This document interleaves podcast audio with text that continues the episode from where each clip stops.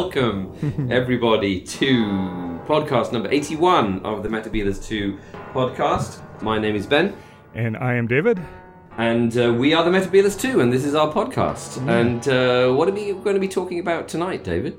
We are going to talk about the U.S. screening of the omnibus version of Genesis of the Daleks and the Tom Baker interview that followed it. Exactly. So I saw my, um, I went to uh, the Regal Bella Bottega Stadium 11.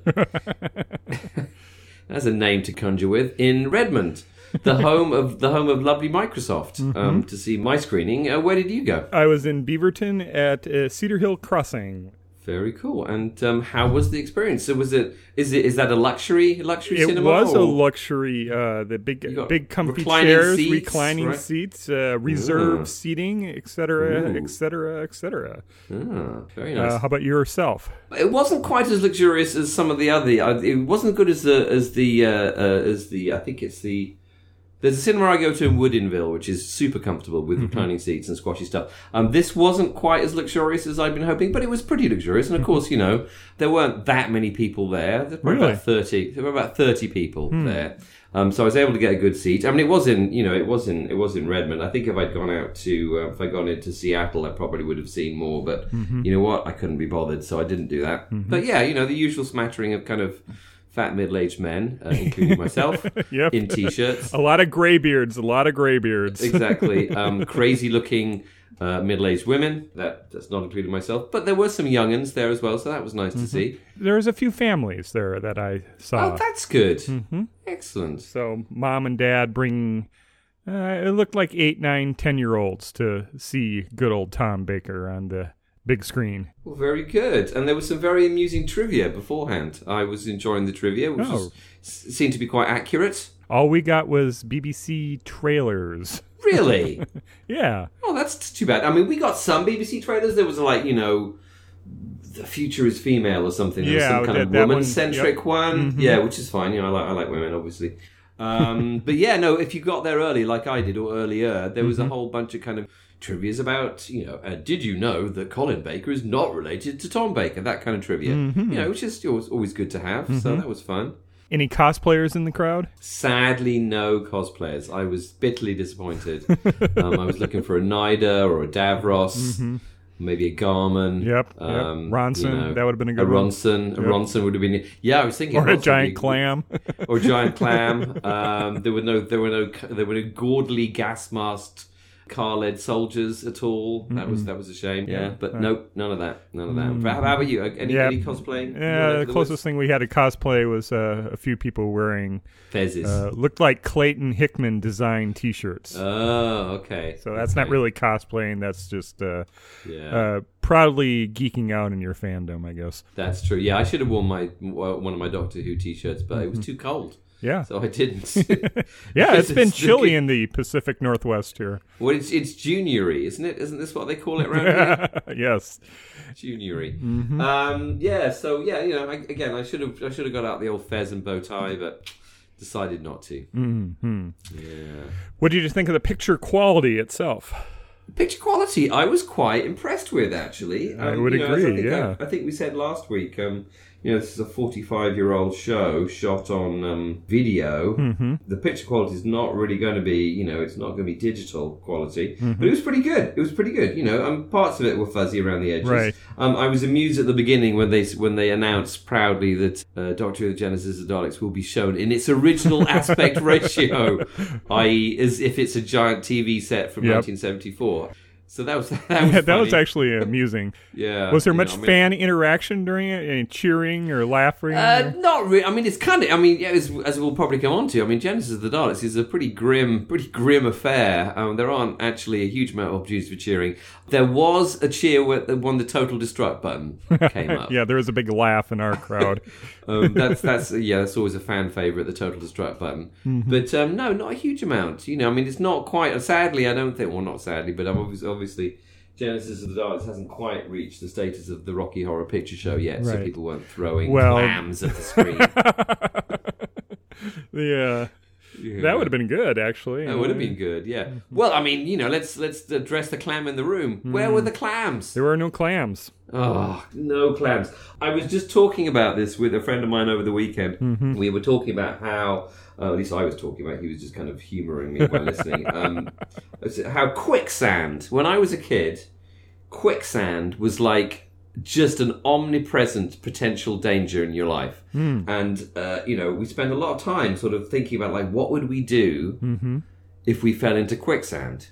Like, how would we escape if quicksand became a thing? Little did we know, of course, when you're an adult, like quicksand is really not is not a thing that you come across very often, Right. If at all, to be honest. Similarly with giant clams, I remember being absolutely terrified by giant clams. Terrestrial like- giant clams. yeah, if I went swimming, like in Australia or wherever Uh-huh. giant clams live, and like a giant clam grabbed me by the ankle, Mm-hmm. Right. like It'd what be would over. I do? It'd be over. It's it's game over. Yep. The giant clam has you in its in its in its toothy maw, and um, you're done. And you know, and that, and I, I- I'm wondering whether you know the fear of the giant clam. Maybe that was a particularly 70s thing because I mean it's pretty left field when you know the giant clams attack Harry. Um, it's like well you know it could have been any kind of monster, but Right. it was a giant clam that attacked him. So I was upset to see the, that Nyder's clams were not were not Mm-hmm. included. Yeah, it was very truncated. The pacing was very rushed. I felt, you know, they had to cut out a whole hour Yeah. from the storyline, so they whittled it down to the bare bones, and it was pretty much the genesis of the Daleks centering around Davros, but also keeping track of that. Uh, the bracelet, uh, the it's, Yeah, it's the old time bracelet. Yeah. yeah. that seemed to even have more prominence with the editing. The time ring, that's what it is. The time ring had more Time prominence ring, that's it. Time ring. yeah. in the omnibus format than it really did in the six part, six week long episodic Genesis of the Dalek. It heightened that, I felt. Yeah, I think so. Well, I mean, you know, again, I mean, we may as well, you know, engage in the main bit of conversation. I mean, the point of these, I mean, it is a, you know, uh, you say Genesis Daleks, the director's cut. Well, everyone knows the point of a director's cut is you get more of what you like, Right. not less of what you like. This is a BBC scheduler cut. This is the BBC scheduler cut. It's like we've got we've got an hour and a half. Make this into an hour and a half. Okay, Right. well I'll just go through and I'll cut out all of the good stuff. Right. And I'll leave. I'll just leave the plot in. You know, and we miss. You know, there's, there's a bit at the beginning. It's a bit confusing. Quite a bit at meet- the beginning, actually. Yeah, and would you you miss all of that messing around with the uh, the hello hello general whatever he's Guy called. Sinner, General Ravon. General Ravon, exactly. He's a who's a great character, Mm-hmm. you know, and all the messing around with the Doctor's pockets. You miss Right. all that, Right. You know, you miss that horrible kind of sadistic scene where the file guard pretends to drop Sarah and then doesn't drop her. Um, Yep. on the top of the rocket, Mm-hmm. Right. You kind of actually miss like why they're climbing to the top of the rocket in the first place, Right. Which I guess you kind of understand eventually, but you know, it's Yeah, like it, it's very. I would find my mind just filling in the gaps and holes. and sort of Mm-hmm. like, oh, we've made a leap. And the pacing, the cut between Sarah with the Thals and the Doctor, uh, his timeline, and, and Harry, it was it was all compressed, and it was I.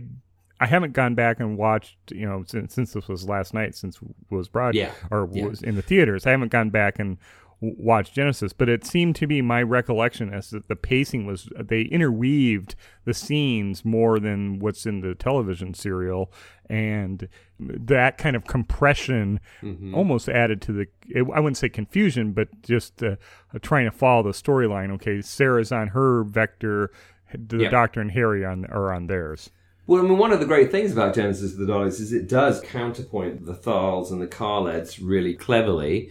It also, and we're talking like this is the, you're talking about the full version Right, of, of, right, of right. Genesis of the Daleks. It's also, you know, you have that completely shocking realization because you know you've been brought up to understand that the Thals are the good guys, Right. Um, you know, they, they, were, they were the good guys in the Daleks, and they were the good guys in the Planet of the Daleks, Mm-hmm. Right. And you kind of realize actually the Thals are just as bad as the Kaleds, Right. The entire planet has devolved into this kind of horrific, um, you know, struggle um, where there are there are no good people, and you know, you know, and it's a nice. It's a very, very cleverly put forward message about war. Is that war dehumanizes us, dehumanizes us all. It makes the people who are human less human. Right. And of course, you know, the central metaphor is that actually, in, in order to win the war, um, not only does Davros have to kill everybody, apart, including himself, um, but he has to literally dehumanize his race and make them into monsters. And that is the only. Okay, so you know, and I think you kind of lose. You kind lose a lot of that depth. You lose a lot of that depth, a lot of that subtlety. You know that bit where Davros is drumming his uh, fingers on his side of his console when he's waiting for something. I can't actually remember, but that's something that always stuck in my mind. Whenever, whenever I drum my fingers, I always think, "Oh yeah, I'm being like Davros now." Right. And you know the great bit at the end when Davros pleads with the Daleks and says, "Do you have no? you- Right. Do you have no? You have no pity?" And the Dalek goes, "A pity uh, does not compute," or whatever you know, whatever the Dalek says. Um, that's cut out, which is a shame Right. because again, It you know, ended that- very abruptly. Yeah. yeah, it's that kind of amazing kind of betrayal or realization that Davros has, which is you know he he's made these creatures who he believes are his you know his finest creation and they will obey him etc. But they he has taught them or he has uh, made them unable to comprehend any of the emotions that he kind of takes for granted. Right. And he's he's also unable made them unable to comprehend that he's in charge of them. Yeah, we also lose the whole comparison to the Mutos because in the loss of humanity, in the Kaleds turning into Daleks, in the Thals uh, committing genocide to win the war, we see the the more human character being the Muto, with Sevrin being you know looking after Sarah, pitching in, uh, the, those type of observations. I mean, we get a little bit. Uh, I think why do we always have to kill beauty at the beginning? I think it was part of uh, end of part one or end or beginning of part two. So there there's definitely that, but the whole idea of the mutos is kind of glossed over or I mean, Nyder gives the uh, diseased or mutated relics of ourselves from the chemical war, the first century of this war. But it, I just felt that the whole concept, that whole contrast of the muto was missing. Yeah, absolutely. Yeah, no, it abs- absolutely was. And you know, the whole uh, we're just going to list all the things they missed out that were good. um, you know, the the the Tarry and Sarah being tortured. You know, which is again completely horrific. And they keep in stuff that you know cliffhangers that um were okay but weren't amazing. You know, the Doctor being attacked by that electric fence. It was a nice, nice cliffhanger, but it's a little bit superfluous. But that was kept in. Well, I think he almost needed it for narratively for how Yeah, how for that to- yeah. transition between okay, uh, he sends Harry and Sarah off back to warn the Kaleds, and then he's trying to sabotage the Thal rocket, and then how does he then get captured? So you you needed that bit, you needed that transition there to do the link. Yeah, I mean, there are a few things that it, I think it gained. Uh, it's less obvious that these two cities are about a mile apart. Yes, especially the model of General. I can't- I've forgotten his name again. Who's the general Ravon. at the beginning? Ravon. The General Ravon special model, which is like, oh look. And the witches right next door to each other, uh, um, which you know you can hand wave away by saying the planet has been so kind of ravaged by war over the centuries Right. that actually they have to live next door. You know, and again, obviously you, you realize they do live next door because they're always nipping backwards and forwards, including Davros in his wheelchair is able to Right. kind of nip over to the Thal city without too much trouble. Um, however, that is kind of more obscured, right, I think, uh, because you don't see that model and Right. you don't kind of see the models from time to time. So, right. Yeah, I mean, it was definitely pacier if that's what you were looking for. I wonder if the details are enough of a loss that you didn't grasp the story if you didn't know the story already. Yeah, I would have been really interested. No, I wouldn't actually. Well, you know, it would have been interesting to canvass my fellow watchers last night and say, like, how many of you've seen uh, um, the Dance of the Daleks before, and you know, how many of you are, you know, you know, new Who fans who are checking out some old Who. Right. I would have liked actually, and they should have asked me to do it. I mean, there should have been a compare. You know, there should have been someone kind of introducing this. Um, that wouldn't have been that hard to do. Bottega, whatever your name is, Right. you know, you could have very easily invited me to kind of introduce introduce the show. But anyway, whatever. I'm So- dressed like Gharman. Before we move on, do you have anything more to say about the actual edit, the omnibus edit? Um, it's well, as I said, it, it's not as good as watching the full six episodes Right. of like you know 2 hours plus. How it's about- just not as good. the the other special thing with it with the upscaled omnibus version so the the pictures look for the most part pretty decent but Yep. mark ayres did a 5-1 soundtrack for it so there is additional sound effects uh, added depth to the sound with uh, gun smoke or machinery and that type of stuff. How'd that go over for you? Um, I think, like all of the best soundtracks, I didn't notice the soundtrack, which means it was probably really, really good. I mean, I certainly I didn't notice any any problems with it, and Right. it told the story really, really well. So yes, I think probably Mark did an excellent job. Yeah. How, about, how about you? What, what, what did you think? Um. I was pretty conscious of it because the noises or the sound effects to add depth to it, such as uh, r- ambient room noises or battlefield noises, kind of drowned out Dudley Simpson's soundtrack. Oh, so You're very tuned to Dudley's work. yeah, yes. so I, I just for some of the some of the riffs I just was expecting, and they I could hear faintly, but it was more I could hear the wind cranking up more, or the room the ventilation system, or something Right. like that. The other thing Right. that I noticed is Genesis is pretty Dalek light as it is, but then this omnibus edit made the Daleks pretty pretty absent through through the story. Yeah, I mean, you. I mean, you were looking for. Uh, yes, exactly. I mean, again, you know, I think, um, th- in some ways, I think that's okay because you're. It's you know the genesis of the Daleks. You Mm-hmm. know, maybe it's hard for me to watch it because it's it's one I know really really well. But Right. yeah, I mean, there were fewer Daleks. You know, I mean, there is the great bit which I I'm sure is just tr- trickery where you think there's only three Daleks. Um, and then, bam! No, there's like a lot more of them. A Um, twelve. there's there's a whole bunch of Daleks, Yep. which is exciting. I like that very much. You know, and that end massacre, which is such a horrifically over overly lovingly shot massacre. You know, where um, I think one of the scientists tries to kind of run away, but like Nida grabs him and kind of throws him back, and he gets doubly exterminated. I mean, that was very heavily cut, which is Right. a shame because that's absolutely super. Um, it was quite. I mean, there was, was plenty of Nida, which was nice. I mean, he's a great character. and we obviously, we're very sad to have lost. Peter, Peter Miles quite quite recently. You know, one thing that actually worked amazingly well is that Davros, that John Friedlander Davros mask, which you get a lot of pretty intensive close-ups of. You cannot see the joins on that. I mean, that is an amazing piece of work, and the hands as well. I mean, those were gloves, obviously Right. that um, Michael Wisher was wearing. It is a very, very, very convincing piece of makeup. I mean, and just horrific. I mean, you know, obviously.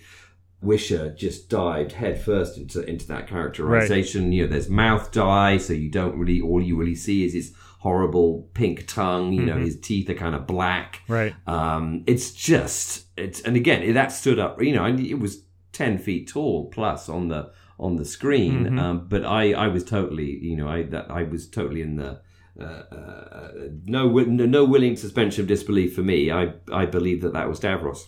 Yeah, since so familiar with the story, I was looking for what can I see different, what can I hear different. I was paying attention to how the upscaling was working, and, and in some places it worked better than others. I was paying attention to well, these are details that I could see or not, and uh, some of the details were pretty amazing. That I, I mean, like the texture of people's hair was pretty detailed, and the you know this story was never designed to be shown on a big screen let alone Again, or, or again right so so we've had ample opportunity to both memorize this and uh, and just focus on different Yeah, things i yeah, guess Yeah. Yeah. Actually, one one thing that let, let out me that I hadn't really kind of fully noticed how prominent they were before is those Drahvin guns. Like, sh- shout out to the Drahvins and their and their arms dealing expertise. Yeah. Um, big finish. It's time for an arms dealing Drahvin uh, audio where the uh, where the Drahvins are dealing arms to the Thals and the Kaleds Right. with a kind of with a uh, with a Skaro war background. I'm I love I'm loving that. we I need we that's need a, a female rohm dutt from power of kroll to Absolutely, With like a big sexy, beehive. A, a- a- you with a big beehive and like just being really evil. Mm-hmm. Um, she could be a returning character. Um, come on, get with the program. rhonda dutt Uh, Rhonda Dutt, exactly, exactly, and her and her cool outer space guns. yeah yeah. So those um, those leapt. I mean, I think maybe those leapt out to me more than usual because they were really big. Mm-hmm. Um, and of course, you know, we've we've obviously seen them more recently in New Who as well. Mm-hmm. So Yeah. So it was nice, uh, a little bit of introduction with Tom sitting by the fire, uh, saying he'd be terribly disappointed if he didn't like oh, it. Tom, right? But the the the post interview, I think, was with with Matthew Sweet. Matthew Sweet, yes. What did you make of that? Um, I liked that very much. I, it was. It's obviously an extra in some kind. hmm Probably on the Blu-ray. Yeah, because there were those kind of little bit confusing kind of chapter headings, Mm-hmm. um, which implied it was going to go on for a long time, and then it didn't go on for a long time. Right. Uh, yeah, I, it, and he's a very good interviewer Hmm. and asks very good questions. You know, he's a really intelligent writer, I think, on Who in general, and you know, he doesn't ask the usual questions, and he kind of probes a bit more, possibly, of someone like someone like Tom. I mean, kudos for Tom for you know, kind of agreeing to be interviewed yet again about And and, and sit in an incredibly looked uncomfortable, chair yeah, and I was interview. noticing, you know, his his legs looked a bit uncomfortable. He had those big those big squashy Right. shoes on, which are presumably because his feet are Mm-hmm. hurting him. But uh, yeah, I mean, I, I like Matthew Sweet. I think he's I think he's good.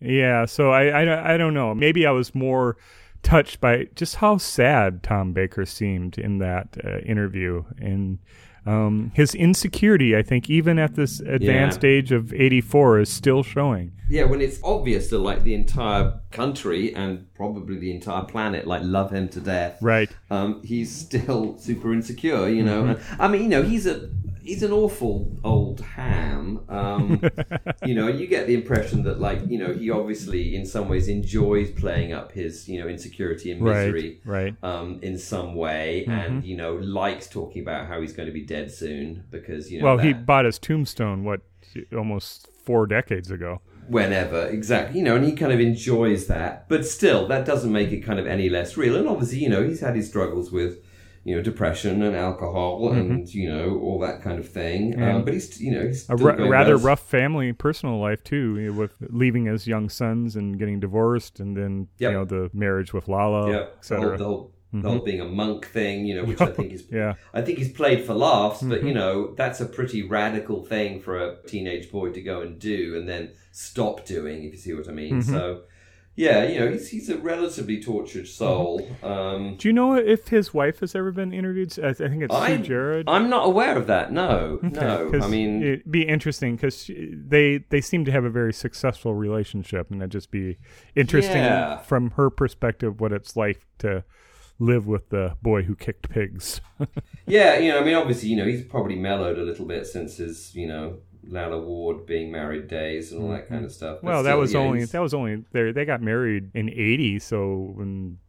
So it's only about a six-year difference. So yeah, people can change quite a bit. I mean, Tom's change, yeah. entire run in Doctor Who was only what six, seven years. It is, and you know, and I think famously, you know, he he really kind of disdained and turned his back on Who for many years. Oh, far too long, actually. Uh, yeah, which is a real well, yeah, it's a real shame for us. I mean, you know, obviously it's his life and he can Mm-hmm. Right. do what he wants with it. But you know, yes, we would have loved to have had him doing big finishes With you know Liz Sladen. with with Liz Sladen and with Mary Tamm. He did a few with Mary Right. Tamm, obviously, but you know, with Mary Tamm and you know all the great, great Right, people right. who he can't do them with. You know, Right. so I mean, it was it was very uh, one of the just thinking about the the Genesis show. It was very sad to basically look at the screen and like everybody.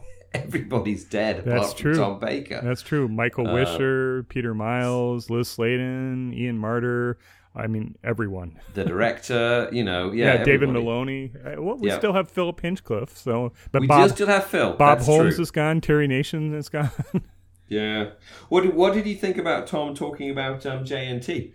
uh, not surprised. Um, I do. I, I, mean, I laughed out loud in the audience to show my agreement with Mm-hmm. Tom on that. But I think the feeling to depart the show was mutual, but I think it was certainly encouraged by JNT, and he certainly didn't make things any. He didn't encourage Tom and make make him feel welcome and within his own show. Put it that way. Yeah, I think there's an element of passive aggressiveness to JNT, which is basically, well, I can't really sack this person because Right. it's Tom Baker, so I'm just going to make sure that he is uncomfortable enough that he's just going to decide to leave. Mm-hmm. Um, which is a little bit, you know. I mean, if the, you know, the man should have said, "Okay, you know, I am going to. This is now my show. Um, you are too big a star. You've been doing it for six years. You need to leave now." I think Mm-hmm. I think I would I would admire JNT more if he'd had the um, if he'd had the strength to do that rather than just kind of you know make Tom so unhappy that Mm-hmm. he he felt he had to leave. Though again, you know, JNT is also dead now, and Right. you know Tom Baker is a terrible self dramatist. Right. Um, you know, uh, uh, An maybe there's more to the story that unreliable narrator.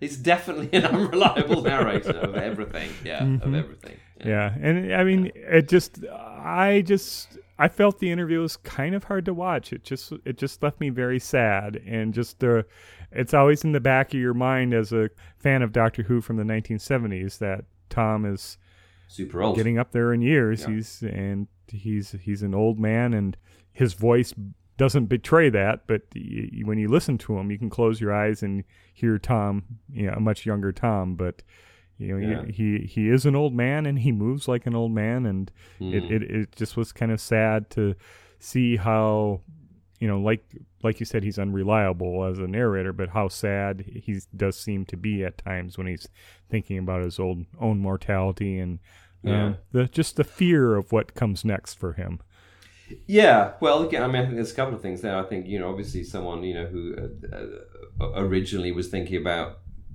becoming something religious. Right. You know, I mean, you know, there was a time when he wouldn't have been worried about what was coming next, Mhm. um, because you know he would he would have been going to a better place. But Right. I think you know he's kind of left that behind, and Right. I think maybe one is scared. Mhm. Um, I tell you, the saddest thing that I found about the interview was actually the very end, where they were kind of ostensibly sharing a glass of wine together, and Right. like you know, Tom obviously wasn't interested in having a glass of wine, took a very very small sip, right um, only had you know a third of a glass, Mhm. and you know if you think about Tom's glory days as like one of one of the great drinkers of London, Right. and not an alcoholic, but you know, but and like not a kind of Peter O'Toole.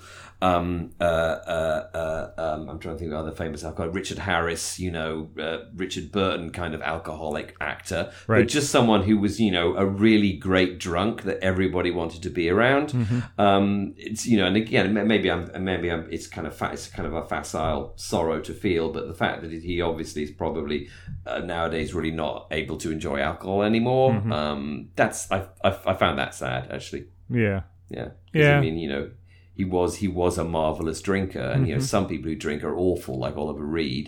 Some people who drink are absolutely fabulous, which I think is what Tom was like, by all accounts.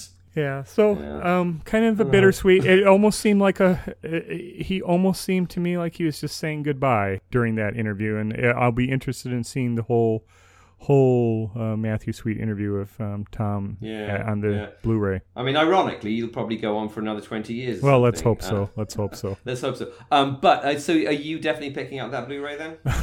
Well, uh, embarrassed to say that I ordered the uh, Region A the and the Region B copy of it, so I have the UK version and the US version on order. And I'm impressed. Apparently, uh, the, the, the, the, I'm assuming that Rita is still in the room. no, And she, she's- she's, long gone Excellent. Okay, good. So you are able to say that without fear of reprisals until she Um, listens. I might have to edit that out.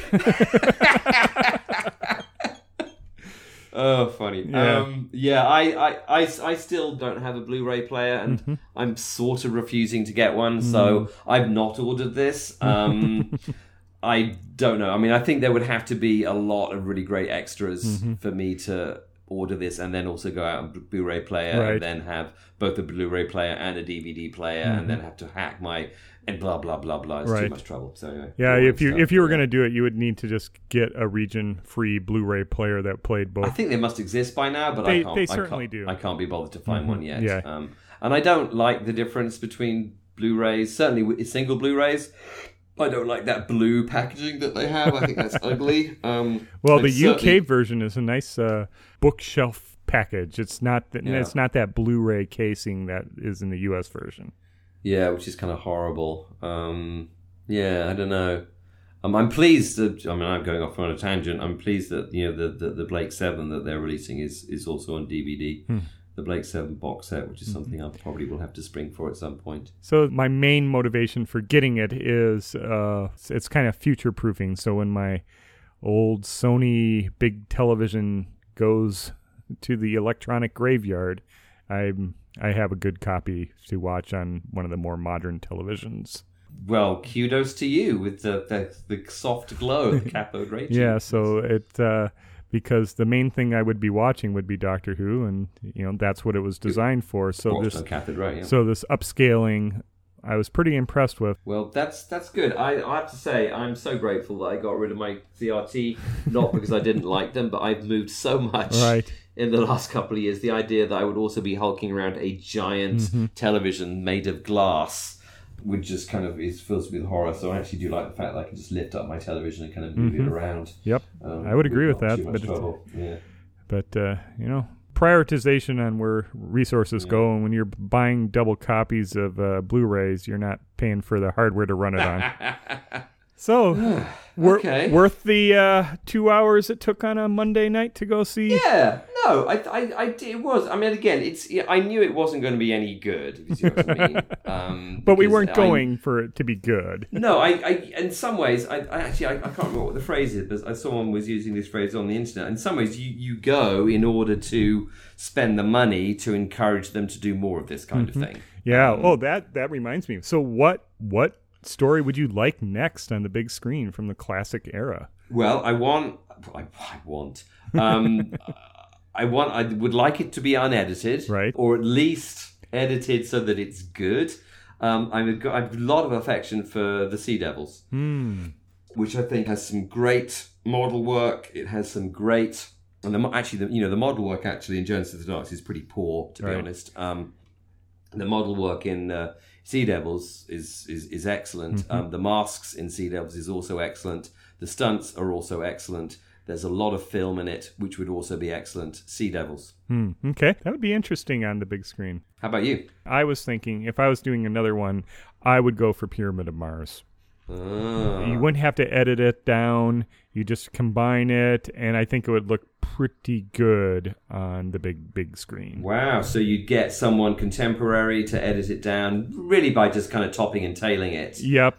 Basically, the old PBS Omnibus uh, Time Life Lionheart Omnibus format.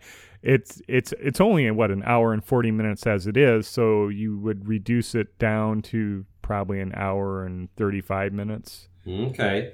Uh, do you do some work on the soundtrack, or you leave out you leave it as Yeah, is? yeah. You do you do the same thing that you that Mark Ayres Yeah. did.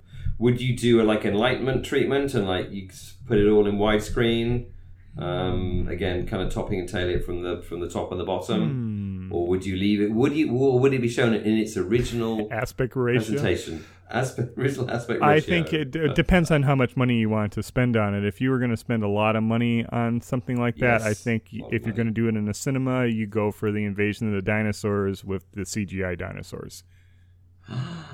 Okay, that's the other thing. I, want, I, hadn't even, I hadn't even thought of that. I want them to totally Jurassic Park up Invasion of the Yep. Dinosaurs.